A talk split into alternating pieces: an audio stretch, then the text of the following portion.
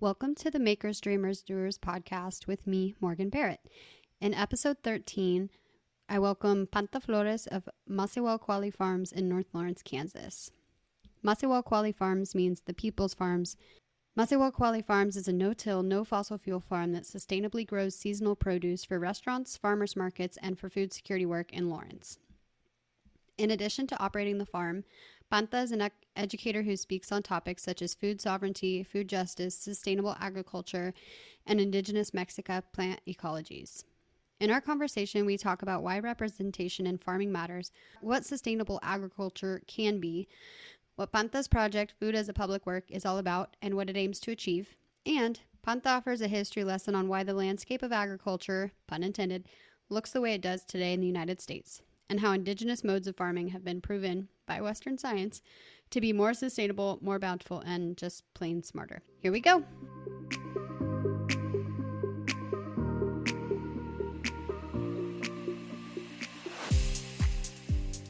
So today on the podcast, I'm talking with Panta Flores, the sole operator of Maseualkualli Farms, a one-acre farm located in North Lawrence, Kansas. When I started the podcast, I knew that Panta was somebody I wanted to talk to because he does all kinds of things, stays very happily busy um, in and around Lawrence between the farm and other other efforts that he heads up. So, Panta, I'd love to give you a moment to introduce yourself further.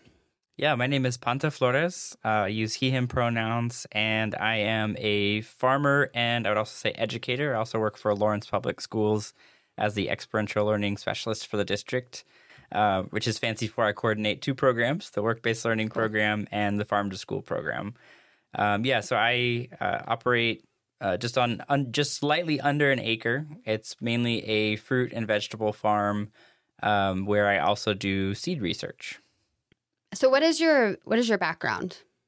Yeah, so my great-grandfather was born in Guanajuato, Mexico.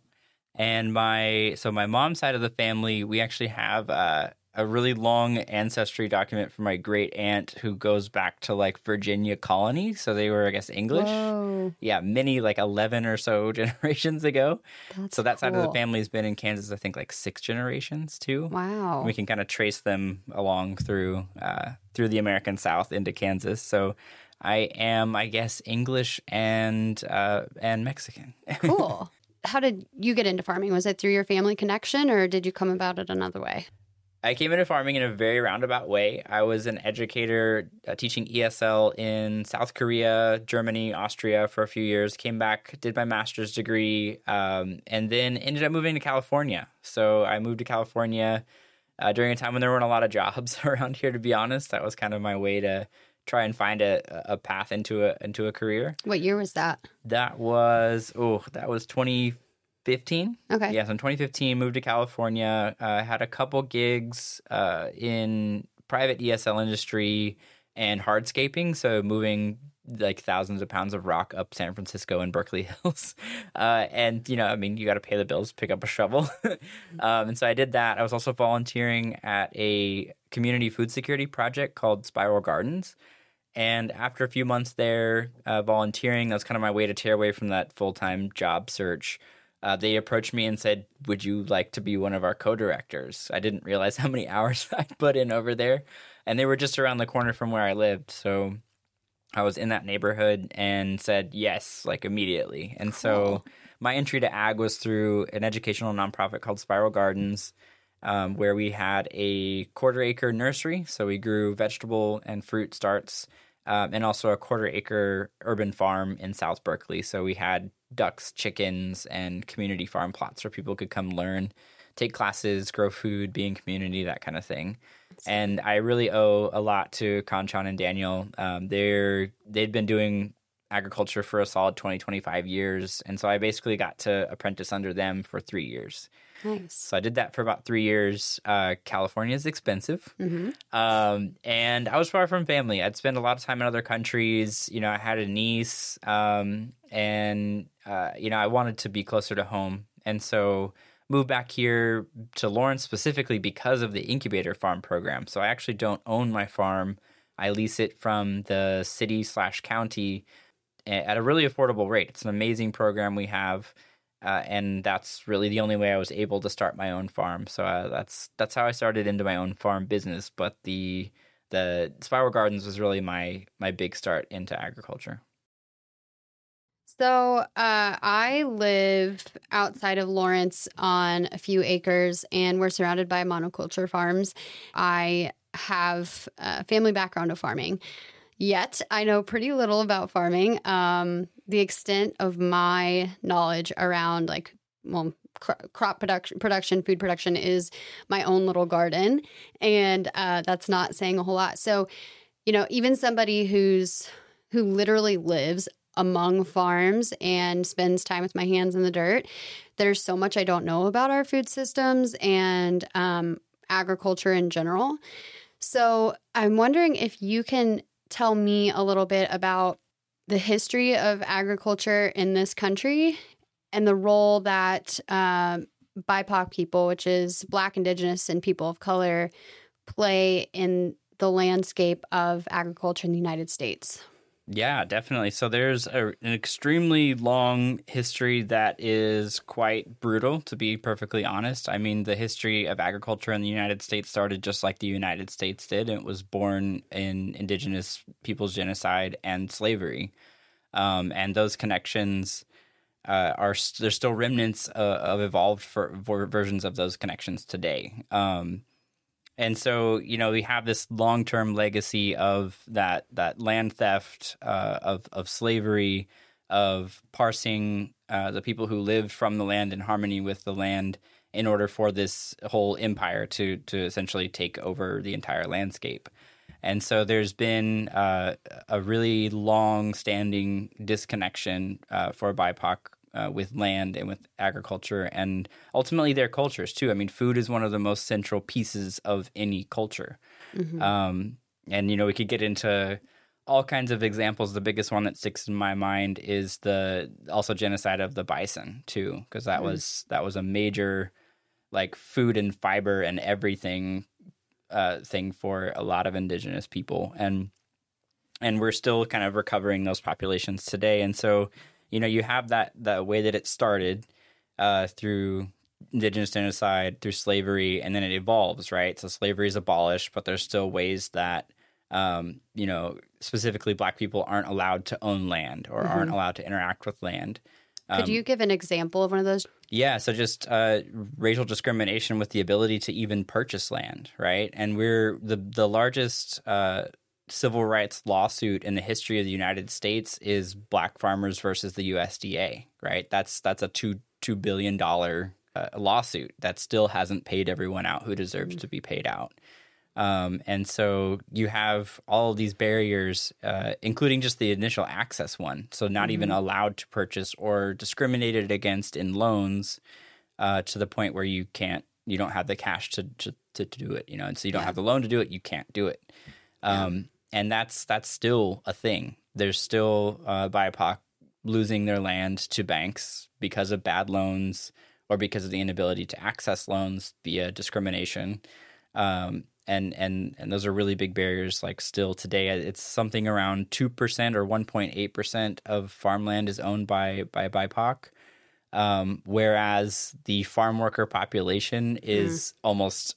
You know, I don't know the exact number on it, but the Almost if we think of farm workers, especially, yeah, especially migrant farm workers, yeah, they're the ones truly feeding the entire country and, and, and bigger parts of the world, right? The financial uh, discrimination and, and the social discrimination components are all still very much alive and well. I mean, we are where we are today because of a legacy of discrimination and worse, um, including genocide and slavery. And we are still where we are today because the systems that are in place are designed to still create those kind of severances um, along specifically racial lines. Uh, it goes way more than that, but I would say racial discrimination is where, uh, why we are where we are today.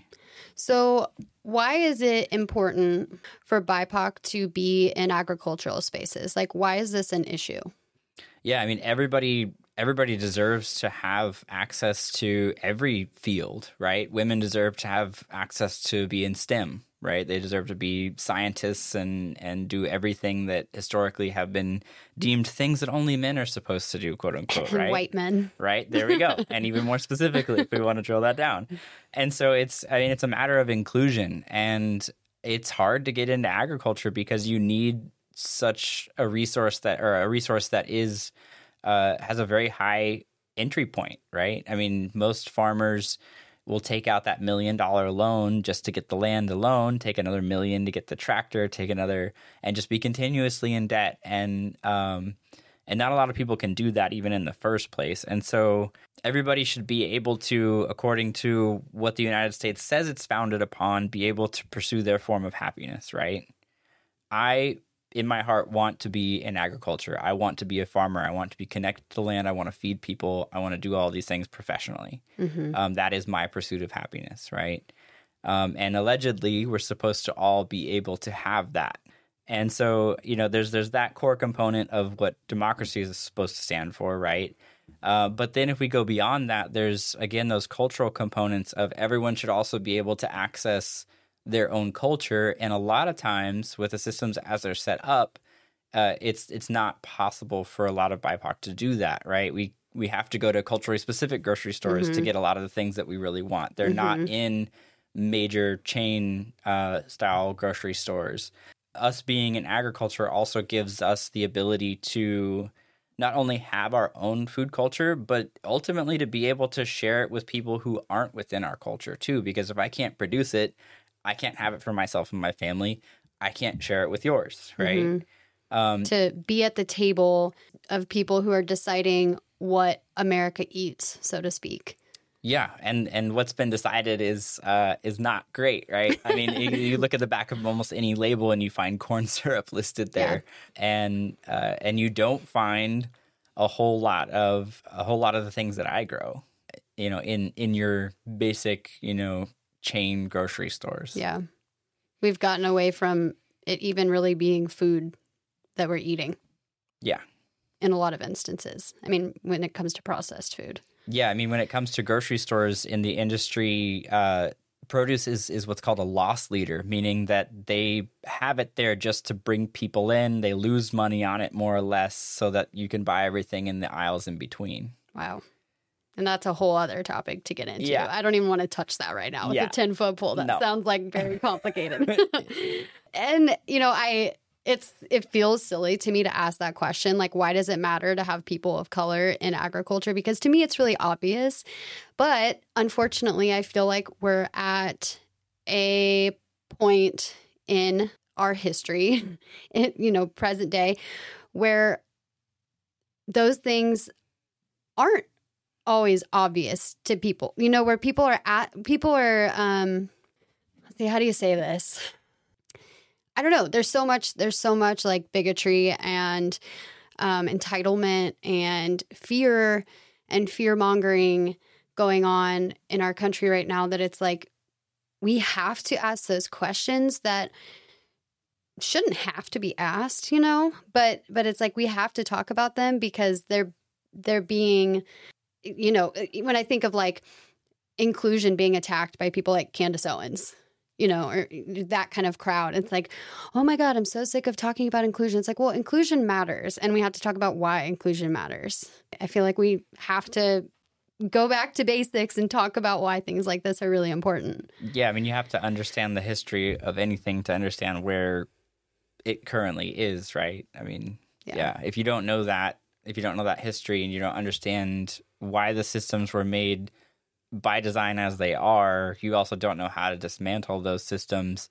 And if you don't dismantle them, they're always going to be either overt or covertly there, mm-hmm. right? Yeah. Yeah, and it's like we were talking about in, uh, before we started, the our food systems and like the way that we get our food beyond going to the grocery store and purchasing it is is kind of a mystery to a lot of people. We don't, we're not super educated on food systems. Let's talk about um, your project, Food as a Public Work, and and what that's all about. Food as a Public Work is a project that would hire twelve to sixteen food systems workers to produce food that would go out to people for free. So it could go through food banks. It could go through programs like Food as Medicine. It could go through grassroots organizations. And when you have, you know, twelve to sixteen people and you pay them a living wage, uh, you're operating a, a project on about one point two million dollars a year. Uh, from that, based on talking to other farmers who have been so kind as to open their books and show me what their production looks like, you're realizing about five to six million dollars in direct services. And one of the issues that we have today in hunger alleviation is that we're trying to buy our way out of it. We're trying to consume our way out of hunger. And so if you think of, for example, a program like SNAP. So SNAP's been around for a really long time, formerly known as food stamps. And SNAP in the last thirty years hasn't really budged our food insecure population at all. In the last thirty years, it's maintained itself between about eleven and fourteen percent food insecure population across the country. To me, that's longitudinal evidence that that's not really working. Like, it's helping a lot of people. It's helped me in my in my life uh, as well. Uh, but it's not solving anything. It's kind of sustaining a level of need in, in a way. Hmm. Um, and so what happens, so when I say consumptive model, the tax base pays in, right, to the system. The system via the Farm Bill uh, pays uh, SNAP recipients and, and program administrators to administrate uh, all of the funding as well. And then they go to the grocery store and buy uh, buy that food, right? So we're consuming. It's a consumptive model. It's ultimately a, a way for us to try to buy our way out of hunger. Whereas if when you say that, when you say yeah. buy our way out of hunger, you mean we as the consumers, like like by giving us, say I'm a recipient of SNAP or I'm a I'm someone who's using SNAP. When you say buy my way out, you mean I'm given the money to go buy my food at the grocery store, and that and the idea is that that gets me out of hunger because now I have the resources to go buy my food. I would I would say. The United States is trying to buy its way out of the problem. I wouldn't put any kind of blame on on people who, like myself, have been on SNAP. Um, so the United States, as its model is set up, is trying to throw money uh, out there, trying to buy its way out of having a, a hungry population, right? Mm. And so we're trying to consume our way out of this issue of hunger um, because we're collecting what's already public money. Mm-hmm. Um, we're giving it out to people, which is good and necessary, mm-hmm. and then they're ultimately handing that off to massive industrial farming industry, um, which at the end of the day ends up being those middle aisles of overly processed, highly processed food. Um, because again, as someone who's been on uh, on SNAP, who was also working uh, full-time, going to graduate school full-time, uh, I didn't always have time to cook fresh stuff. So I had to rely a lot on those middle aisles of less fresh, less healthy foods um, just because of time constraints, mm-hmm. right? And so going back to that bigger picture, it's it's a consumptive model, whereas food as a public work is a is a productive model. So we're actually trying to produce food uh, and we're subsidizing, instead of subsidizing the consumption of food, we're subsidizing the actual production of food, um, which, as I, as I mentioned, is... Um, you know, a million, one point two million in for five to six million in direct food services out. Can you explain that idea of subsidization as though I'm a third grader? Yeah. So uh, you have a job, okay. right? And you have to pay this thing called taxes, which mm-hmm. is where the government is supposed to take some money from the money that you made from your job and then return it to us in in the form of services. So mm-hmm. they, they give it back to us, for example, in this one, uh, to people who need to buy food, who don't have enough food. And so the government gives you some of your money, some of the, all of everybody's money back from the taxes. Uh, and then you can then go to the grocery store and buy food because you need food. And so that's, that is a way that we're buying our way out of people being hungry. Mm-hmm. If instead... we still, you know, we have our jobs, we pay our taxes. The government returns it to people who actually grow food. We can grow and give away way much more food than if we are all given little amounts to go buy our food. Okay. Okay, that's what I was trying to say earlier, but I think I said it in a really weird way, so then I was confused. Okay, that makes sense. Got yeah. it. Okay. Yeah, so yeah, food is a public work. Um It's something that I also know that we have the money for. I know that we have the land for.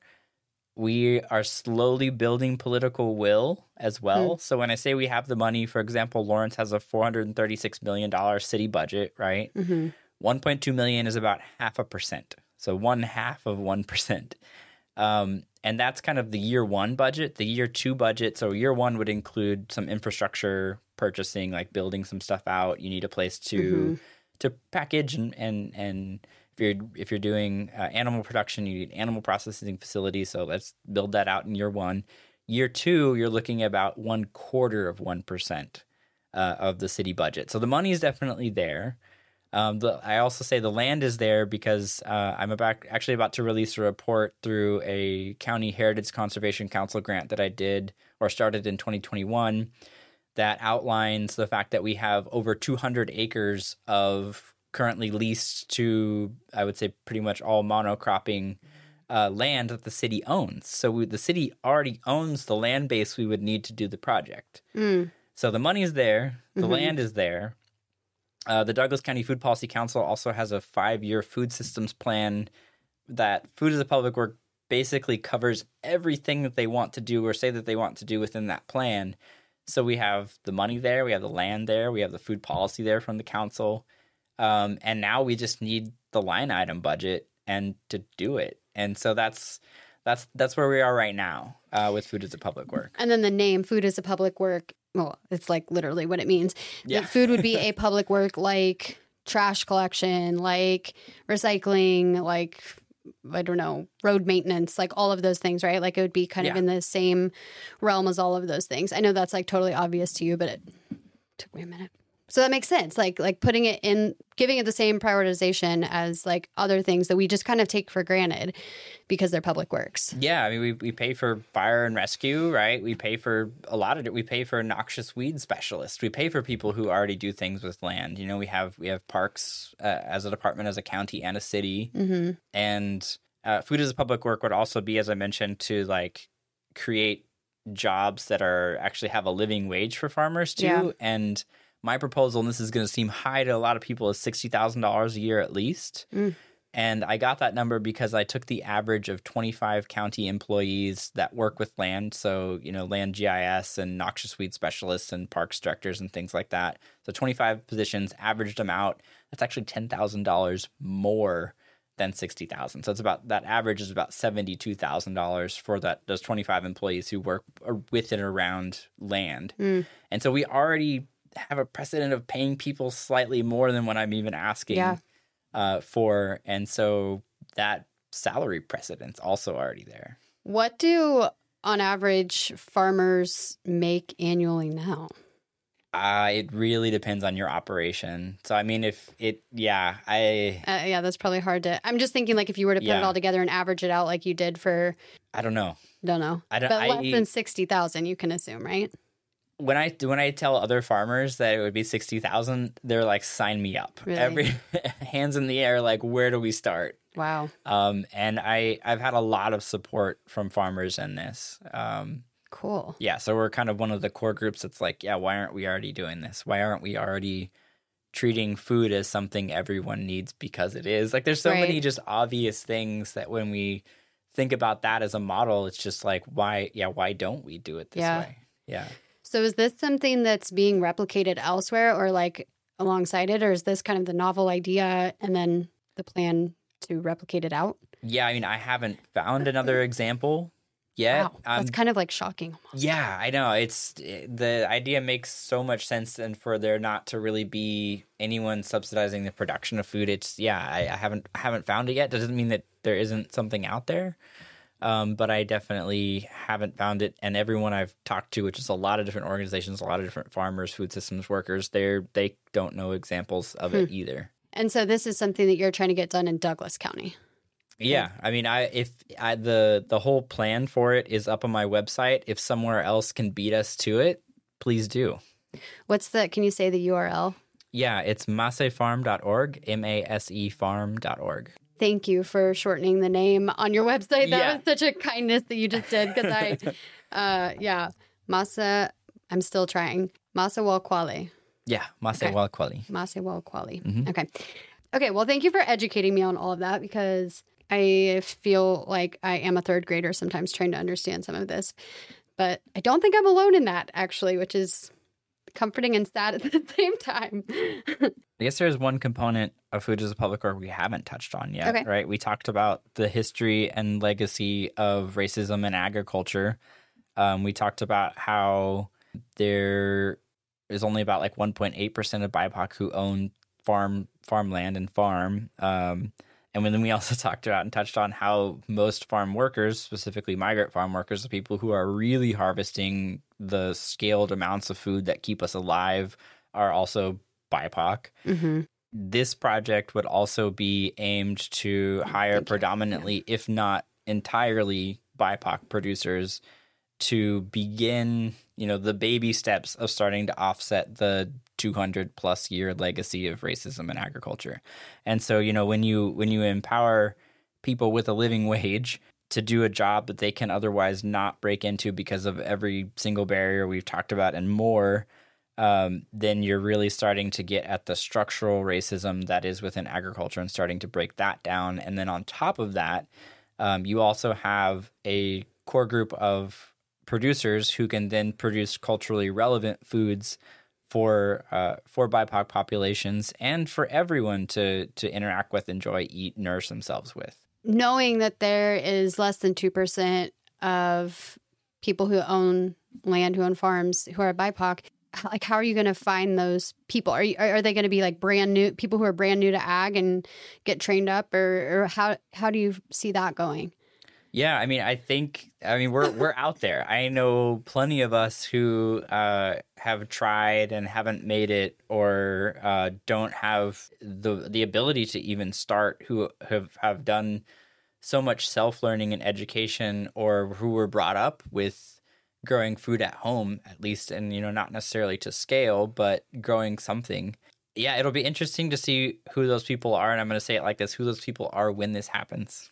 Mm-hmm. Right. Putting it out there. And then the I mean, the other component of it is, you know, as long as you have a core of people who are really knowledgeable about how to do it, it becomes a teaching space, too. It becomes an mm-hmm. educational space, um, because another component of it is that there could potentially also be the opportunity for people to volunteer to learn, mm-hmm. right? And so you've got the paid workers, right, as as your as your core, and then you start building a volunteer force of people who want to just help those people feed people, right? And so the trade-off there is they then also get to learn from professional producers. Mm-hmm. Um, and I've said this about really any kind of allevi- alleviation organization. If you don't have a plan to make yourself irrelevant, you're sustaining whatever problem you're saying you're mm. going to solve. And so Food as a Public Work, for me, in the dream scenario, ends in we no longer even need to pay people to do it because there's such an educated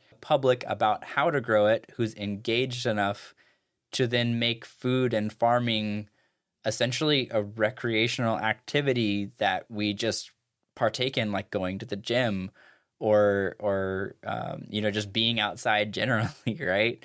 Um, and so Food as a Public Work is also an educational framework where ideally it becomes obsolete to pay people because everybody knows enough to grow food to scale to feed everybody, and it becomes a place of community hmm. and, and not even a workplace at a certain point. I mean, I don't know how so, far down the road that would be, but... So, like, put in other words, to kind of bring growing food back into our everyday life, yeah. which has been erased from our everyday life for all intents and purposes? Yes. Cool. Yeah, absolutely.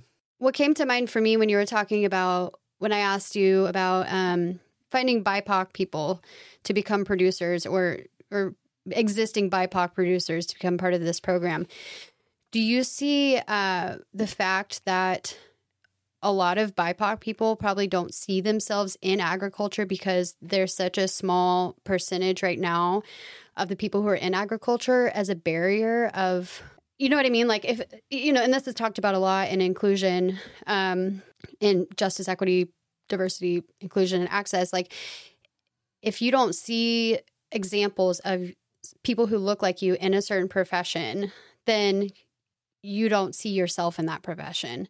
And that could apply to anything. So the, do you see that as a barrier? And if so, how do you how do we work around that?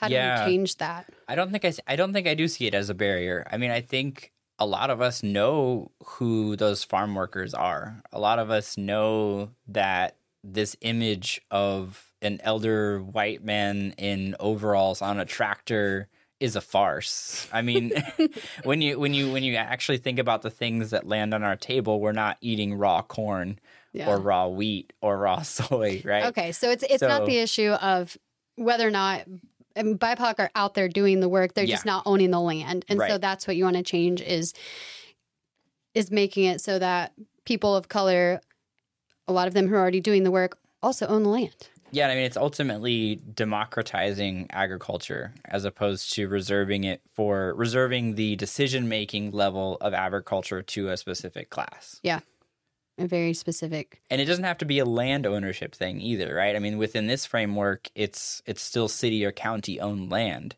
Ideally, the city or county would purchase land out of the private sphere, move it into the public sphere, and then start mm. on that organization. That's like a whole nother level of like... really recreating public commons that we've lost. The way through, that we think about private land. Ownership. Yeah. Yeah.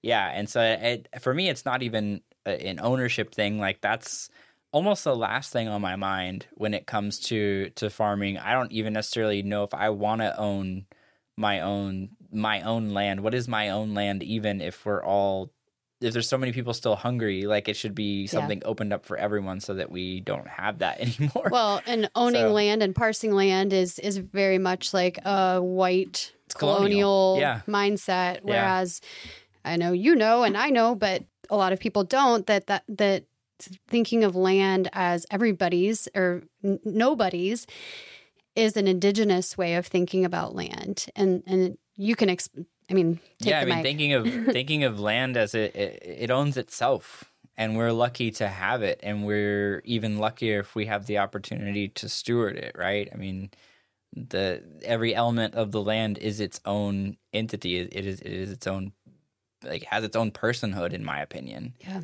um, and in my beliefs. So, yeah, that that land owns itself as much as I own myself. Mm-hmm. Um, and we're, like I said, we, we're lucky enough in the chances we get to steward it. And if we can steward it in a way that benefits everyone and doesn't even involve ownership, um, I think that's I think that's a beautiful, that is beautiful. beautiful way. That would be amazing. Not to mention the fact that that would solve, not not on its own, but it would be an important piece of solving a lot of other really big issues like climate change. Yeah.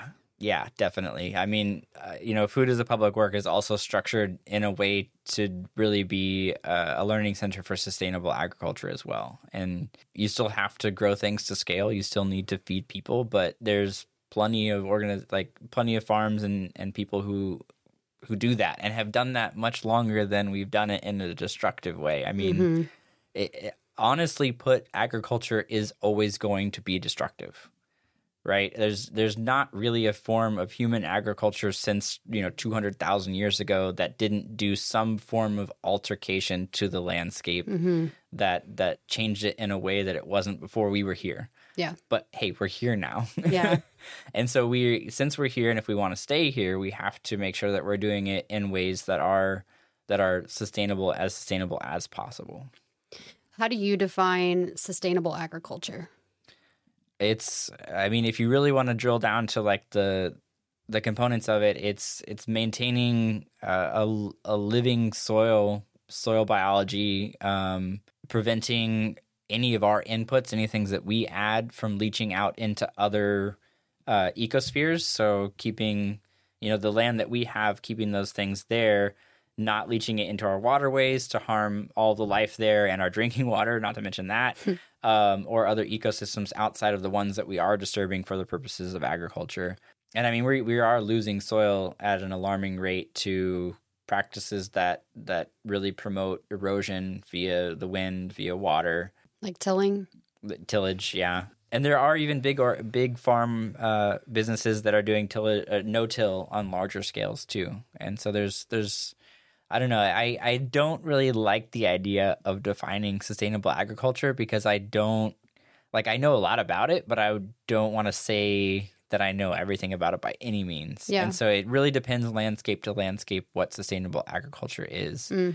But ultimately it's preventing any of our inputs from leaching out into other ecospheres, preventing things like uh, erosion from basically getting rid of that topsoil that we depend on for yeah. life. Yeah. Is organic farming always sustainable agriculture? Uh, mm, organic. There's another, there's another tricky word, right? Um, probably not. No, no, yeah. you, you could, theoretically, you could have an organic, like certified organic, if we want to go the full trademark, certified organic farm that's not using sustainable practices. They don't require you to do no-till to be organic certified. Uh, they only require you to use things that are derived from organic matter. So anything using things that are not synthesized in a lab is really the only requirement to say that you're organic. Um, and the other funny thing about that is I could actually call my produce organic if I sell less than five thousand dollars of that produce in a year and not have to get certified. And so you, you see that markup of organic because they have to pay to get organically certified. Mm-hmm. So if I wanted to, if I sold more than five thousand dollars worth of produce and wanted to put organic on a label, then I'd have to get a certification and you have to pay for that certification. So it's a marketing thing. It's a really, by and large, a really big marketing thing. And it, I mean, if they are certified organic, it does mean that they're not using any kind of synthetic anything, uh, but it doesn't mean that they're not using, you know, organic forms of, you know, pesticide or nutrients. And I'm yeah. not like dogging on any of those things by any means, but it just, that's all it means. It means that they're not using something synthetic in their growing. So that we're not generalizing, what what are some of your practices that you use on your farm to make it a sustainable model?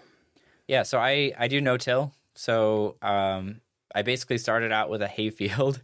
Uh, and so, you know, I use a scythe. I use a broad fork. I use a hoe. So I have very minimal disturbance of, of the soil. I also don't use fossil fuel at all. Whoa. So, well, my car to get out there and back. But yeah. that's it. I'm also a no fossil fuel uh, cultivation farm. Um, and that that's one that I was just at the beginning kind of just seeing if I could do. Yeah. I mean, fuel was also an input. Fuel also costs money, right? Those machines cost money. And I was like, well, I don't have that, first of all. Also, fossil fuel is a pretty bad thing, as a lot of us know.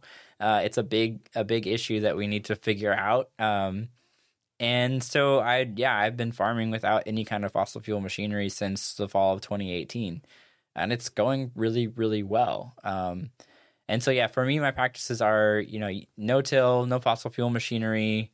Um, I also use cover crops. So that's where, you know, if I have a, a harvest of, let's say, potatoes, I'll have barren soil. Barren soil means you're losing water, you're losing uh, soil to wind erosion.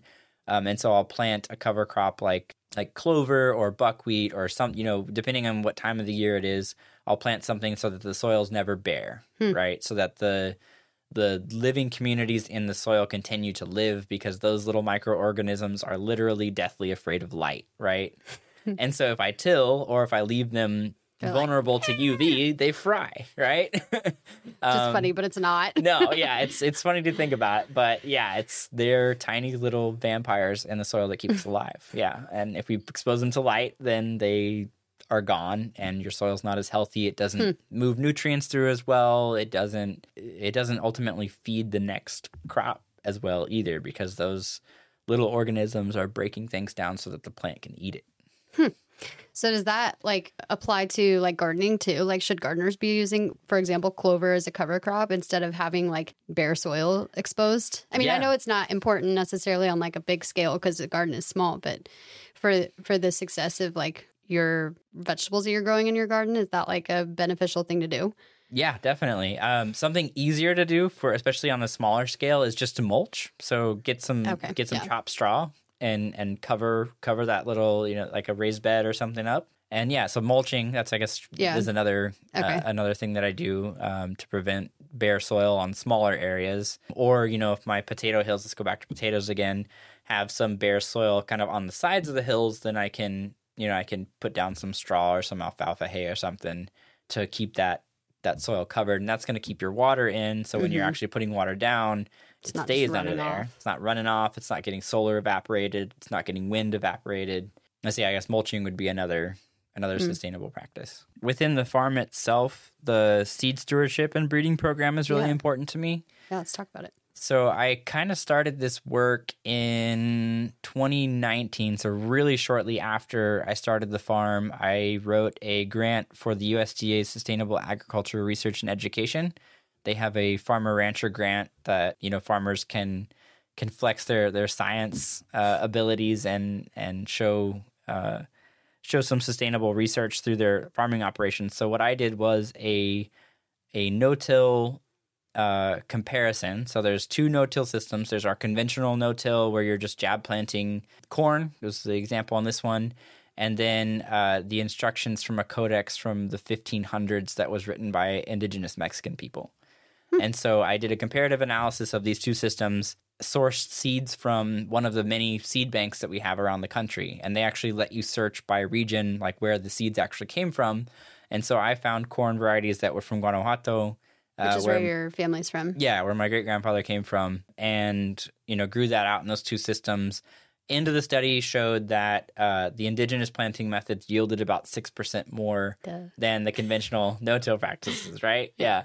And I, I absolutely love the way those instructions were written. Um, it's it's it's like poetic, the way that the, the growing instructions uh, are written, and it's just so – it feels so much more connected than – in the V one stage of corn growth, you do you Scientific. put X amount of nitrogen down. Yeah. And I'm like, oh, I have this really old corn that actually has a symbiotic relationship with a bacteria where it puts out this gel, attracts the bacteria.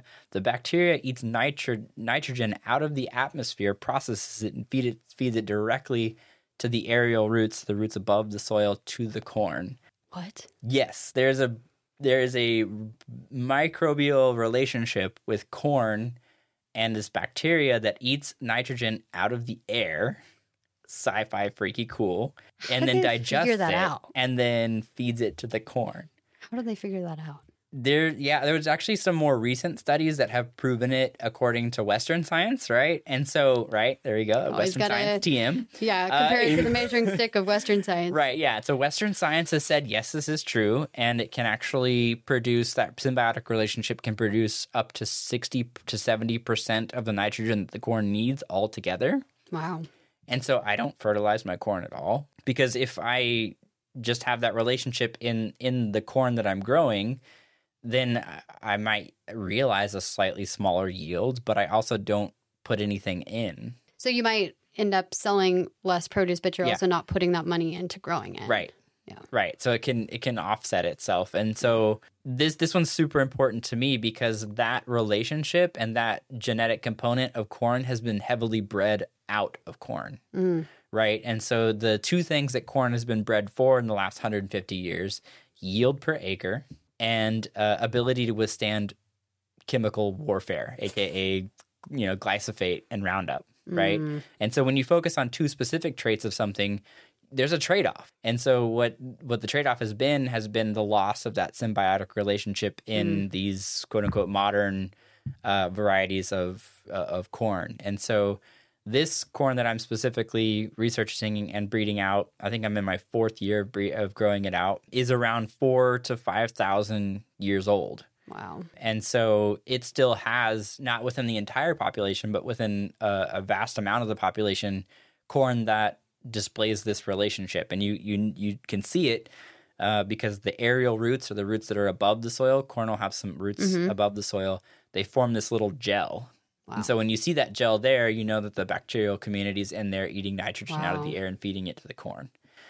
So what we've done by breeding that out is basically created the same, a similar process that costs more money and does more damage. Yeah, and nitrogen runoff is one of the most deadliest forms of, of fertilizer runoff that we have. I mean, if that gets into the water, specifically, really sadly, babies are the ones who mm. pay the heaviest price because, uh, like, if you took water that was nitrogen contaminated um, and heated it up, it actually increases the level of nitrogen in it and can kill babies. Wow. Um, like if you're making like a bottle for your, yeah. for your baby, right? And so...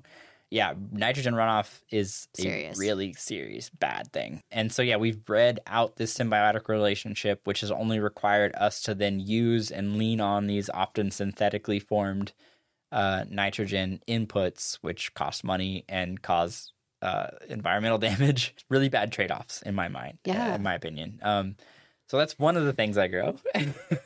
You know, it's just interesting, like, I mean, off the top of my head, I can't list them all, but I've just heard so many examples of processes and systems that were used or developed by indigenous people that then white colonial set- settlers came in and didn't know, didn't understand, so wiped out and did it their own way. Robin Wall Kimmerer talks a lot about things like this in her book and, like, her talks and stuff that, like, in your example, when you compare the indigenous methods of doing things against the yardstick of Western science, they measure up, but yeah. they're but they're not given credit. Even when they are measured against the yardstick of Western science, it's still like not given the credit that it's due, and it's only ever really believed like once that happens. You know what I mean? Like, yeah. like even though there's yep. been example and example and example of this happening, we still don't trust indigenous wisdom and indigenous ways of doing things. Yeah, and that's that's gotten a lot of European people killed. So like, let's go back to corn, right? When corn was first, I'm gonna just go ahead and say stolen from yeah. from this side of the world and taken to Europe, they didn't listen to indigenous people about how to process it, right? And so like, over a million people died of this disease called pellagra, I think is how you mm. say it. And essentially, if you don't properly process dried corn, so it's a, it's a process called nixtamalization, where you um, you take cal or calcium, I think it's calcium hydroxide, or lime or wood ash, and you boil the corn in that, that process will actually unlock the B vitamins and benefits of corn. Corn is good for you the right way and the right kind. Corn is good for you. It's not high fructose corn syrup. And so if you don't do this, corn gets into your body and it eats all of those nutrients from oh, you. And it takes it away it. from you to the point where you can actually die. And so that happened in Europe. Over a million people died Whoa. from not listening to just after, how to cook the food. After a million people died, then were they like, oh, maybe you're well, right. A little step between there, while a million people were dying, they called us like essentially demons, and that our food was demonic and it was like killing witchcraft people. Or something. Yeah. Yeah. So corn was literally demonized. Oh my god. Um, and we were we were labeled as as, you know, the S word and and demons and, you know, all those things. Um, wow. Rather than just being like, hey, maybe like, you were right. Or, you know, just like looking even and seeing how we did it and then yeah. and then mimicking that or like wow. Yeah. And so it's yeah, I mean, it's good to listen to people who've been doing things for thousands of years, right? Yeah. It's like hello. Yeah, yeah, yeah. So I, I really love that corn. It's a white, purple, and purple and white speckled flower corn. Oh, cool. So the uh, kernels are those colors? Yeah. Nice. Yeah, and it's it's called an elote conico. It's like the race of the corn because there's mm-hmm. many different – there's so many different kinds of corn. There's like so many different kinds of corn. Um, and so that's one of the ones that I grow through the seed breeding program, kind of going back to that. Um, so I grow that corn. There's also a bean called the Palacio bean. It's a really big – Uh, like cream bean, so it's like cream colored and it's very creamy textured. Mm. Um, I also grow a kushaw squash, so it's like a gray and white striped squash.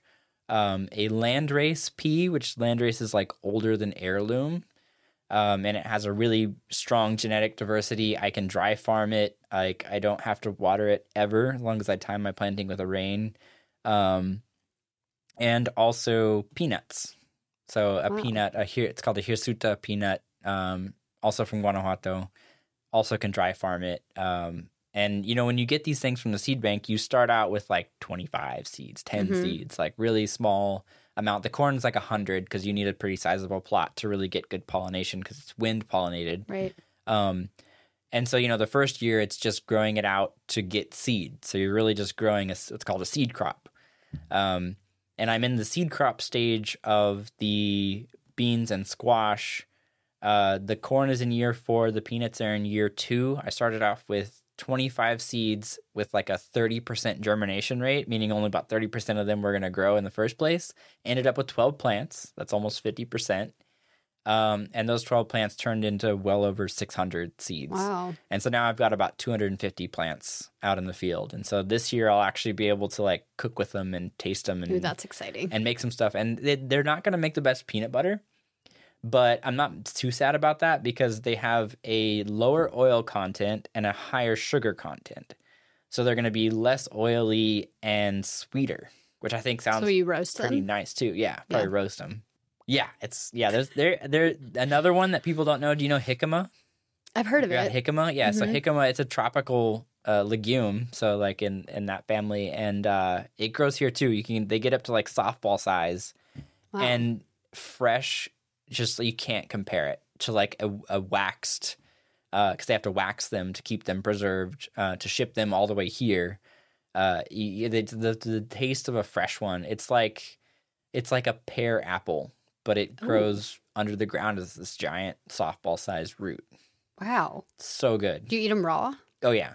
I eat them raw. Or one time I soaked them in coconut milk and then put cinnamon on them, and they kind of tasted like horchata. Okay, you're yeah. going to turn me on to a, a new something that I have to grow in my garden. And it, it, it's a really fun one, too. It, it produces a vine and has a really beautiful flower. Definitely do not eat the flower. Is it poisonous? Toxic, yeah. Yeah, yeah, toxic but beautiful. Um, yeah. As they are heirloom varieties, they're going to continue to the seed will actually be true to type, so it'll actually be the same, the same thing the next year over year over year, um, but it'll slowly become more adapted to the Kansas climate. Mm. And the climate here is actually pretty similar to the one in Guanajuato. It's just we get a little hmm. bit more rain, and so they're already pretty adapted to here. But as they experience uh, Kansas drought. And, and flood and nice seasons like we had in twenty twenty, yeah. uh, then they'll have that genetic memory um, and become cool. more adapted over time to growing here. I didn't know that's how that worked. That's pretty sweet. Very long process, but yeah, the, wow. the longer you grow it in a place, if it's from somewhere else, the more adapted it'll it'll be. I mean, plants have been here for way longer than we have. Yeah, they yeah they know what's up. Do you bring jicama to market? I don't actually go to market now. So, you don't anymore? Okay. Yeah, I sell pretty much all wholesale.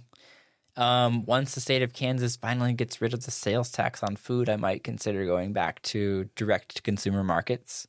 Um, so, you know, everyone who goes to their farmer's market, uh, think about this. So that farmer who has that price tag there, and hopefully they've worked in this to their price tag, they're going home and they're paying ten percent of what you gave them just to operate.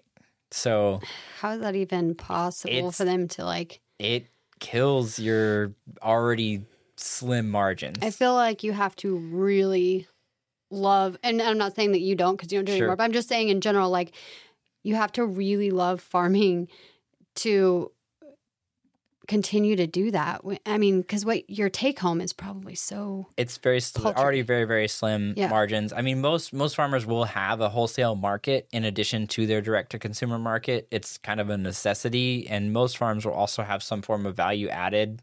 So like drying teas and packaging them, or mm-hmm, making yeah. herb salts, or like where they can make some more money, right? Or like your bees uh, have wax, so you make some kind of like salves, or yeah. you know, so you yeah, so you can actually afford to do the thing that you really love to do, which is the vegetables and fruit part. On yeah. for a lot of farmers, I know.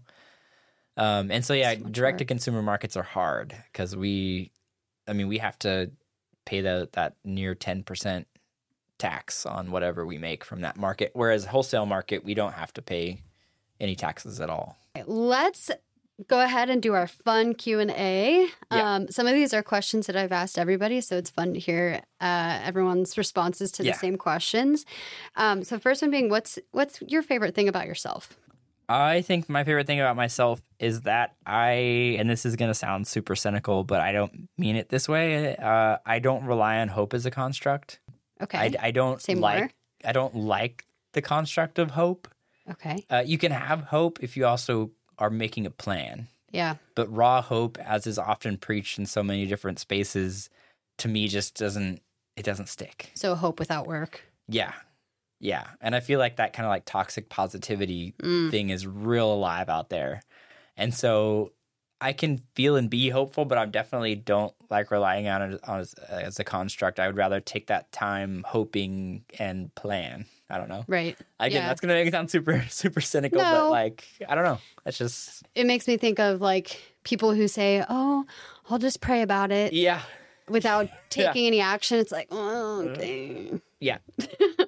um, what's something that you appreciate in other people? I appreciate when other people have patience for themselves, for each other, for the things and work that they're doing. Uh, patience is something I think everybody could could could get a little more work in on. So when I, you know, find others who are patient, um, that's who I usually get along with the most. And as a farmer, you have to have a superior form of patience. Yeah. yeah. Like a really, really structured form of patience. I find that hard to come by sometimes. Yeah. Working on it. uh, what's a daily habit that you think is important?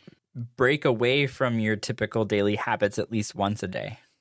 Okay. So, and like, it's good to have structure, but it's also not great to be overly structured. Mm-hmm. And so we're not robots. Yeah, we're not. We're not robots yet. No. Just, no. uh, um, and too so, soon. Too soon. Yeah. And so, yeah, I think a da- daily habit would be. Uh, trying to find ways, and it definitely doesn't happen every day, but trying to find ways to break away from the way that I'm doing things, or at least think about a way to do the things that I am doing differently. Yeah.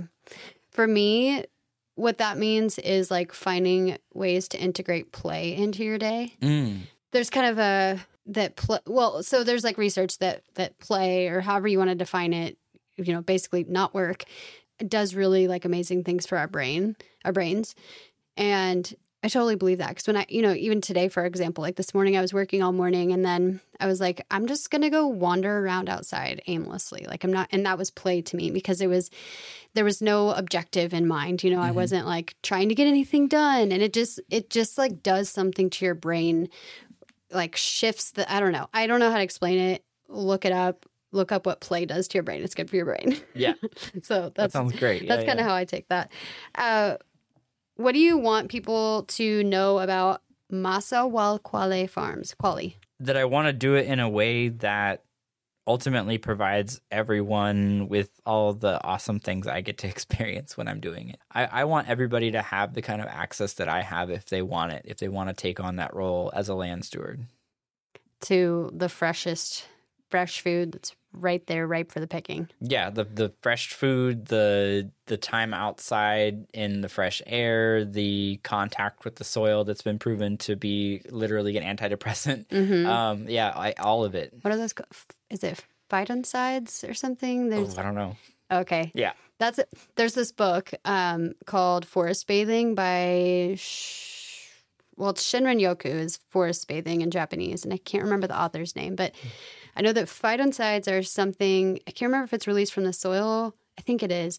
And it's what we breathe in, and it's it's literally like a antidepressant. But I feel like yeah. there's something else in the soil that when you make contact with it, it has like that effect on your body. What is a favorite book of yours? Okay, so this is going to sound super nerdy, and I love it. Um, it is a essentially a compilation of every translation of this codex that I know of from the fifteen hundreds. And so... What? Yeah, I know, right? Explain. Okay, so there's this codex called the Codex Barberini, which is a... Uh, it's called a quote-unquote Aztec herbalist, or as I would say, a Mexica herbalist uh, book from the fifteen hundreds that was written and illustrated by indigenous Mexican people. That's cool. Rare. Most of the time those books are through a Spanish lens, and they've yeah. got some really choice wording. Um, and like, so this one's actually written by indigenous people and illustrated by indigenous people, and it was translated a whole bunch of times by mm-hmm. a bunch of different scholars throughout decades of uh, you know of, of work. And each one is a little bit different, right? Because translation itself is right. an art.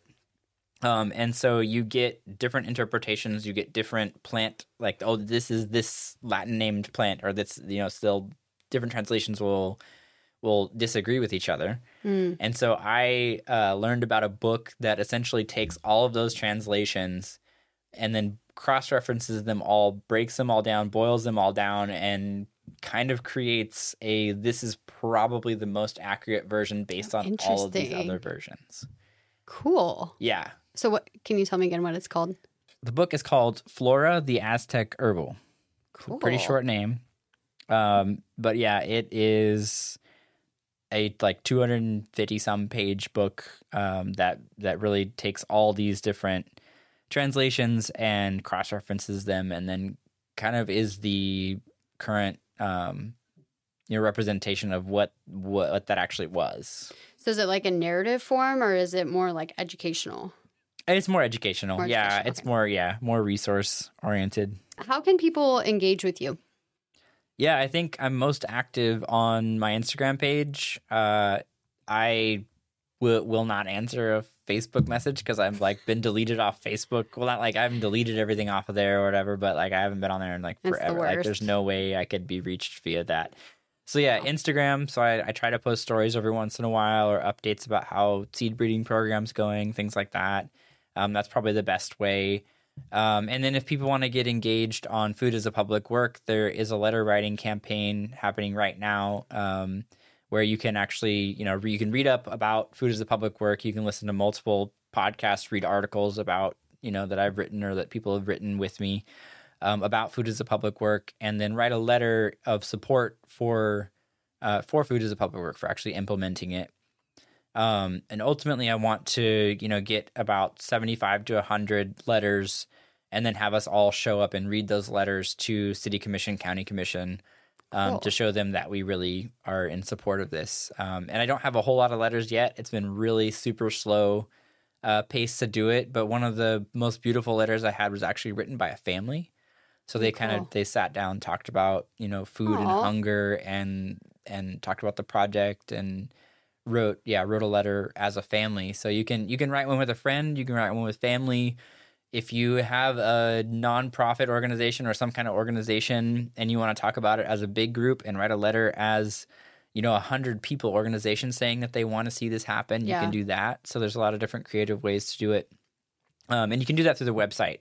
Perfect. And the former English teacher and me uh, created a writing workshop on the website. So if you're unsure about how to write a letter in that kind of format, there's in talking points. In your spare time, you created that? Yeah, yeah, yeah. All I did, your spare time I did an have? event with Lawrence Public Library uh, and created a little a little letter writing campaign workbook, which will also teach you how to cool. civically engage yourself in other ways, too. So that's it's an not amazing just, resource. Yeah, it's just, not just that, but it's yeah. also like if you want to write some someone who's supposed to represent you, this is a way to do it. Uh, are like, can anybody write a letter, or are you looking for anyone in particular? Like any, I don't know, professions or anything like that? I think, I think as many different walks of life we have writing these letters, the stronger it is. Um, can ideally, they be from outside of Douglas County? They can be, but uh, I'm really trying to focus on people in Douglas County since we're trying to approach city and or county governments to do this. They would want to hear from direct stakeholders. Yeah.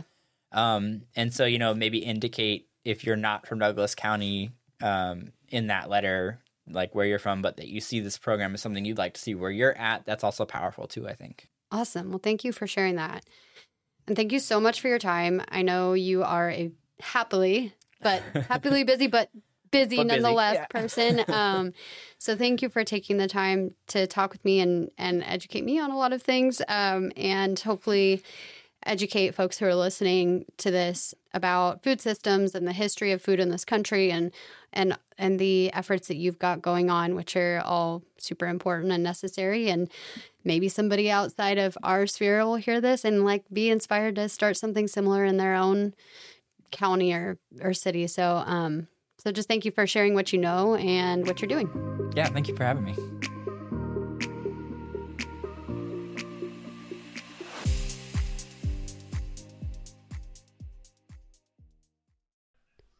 Thanks for listening to the Makers, Dreamers, Doers podcast with me, Morgan Barrett. Please remember to follow, review, and share this podcast with anyone who you think would enjoy it. Your support helps more people find the podcast. You can also find me on Instagram at morganbarrett underscore underscore and check out my website for more information at morganbarrett dot co.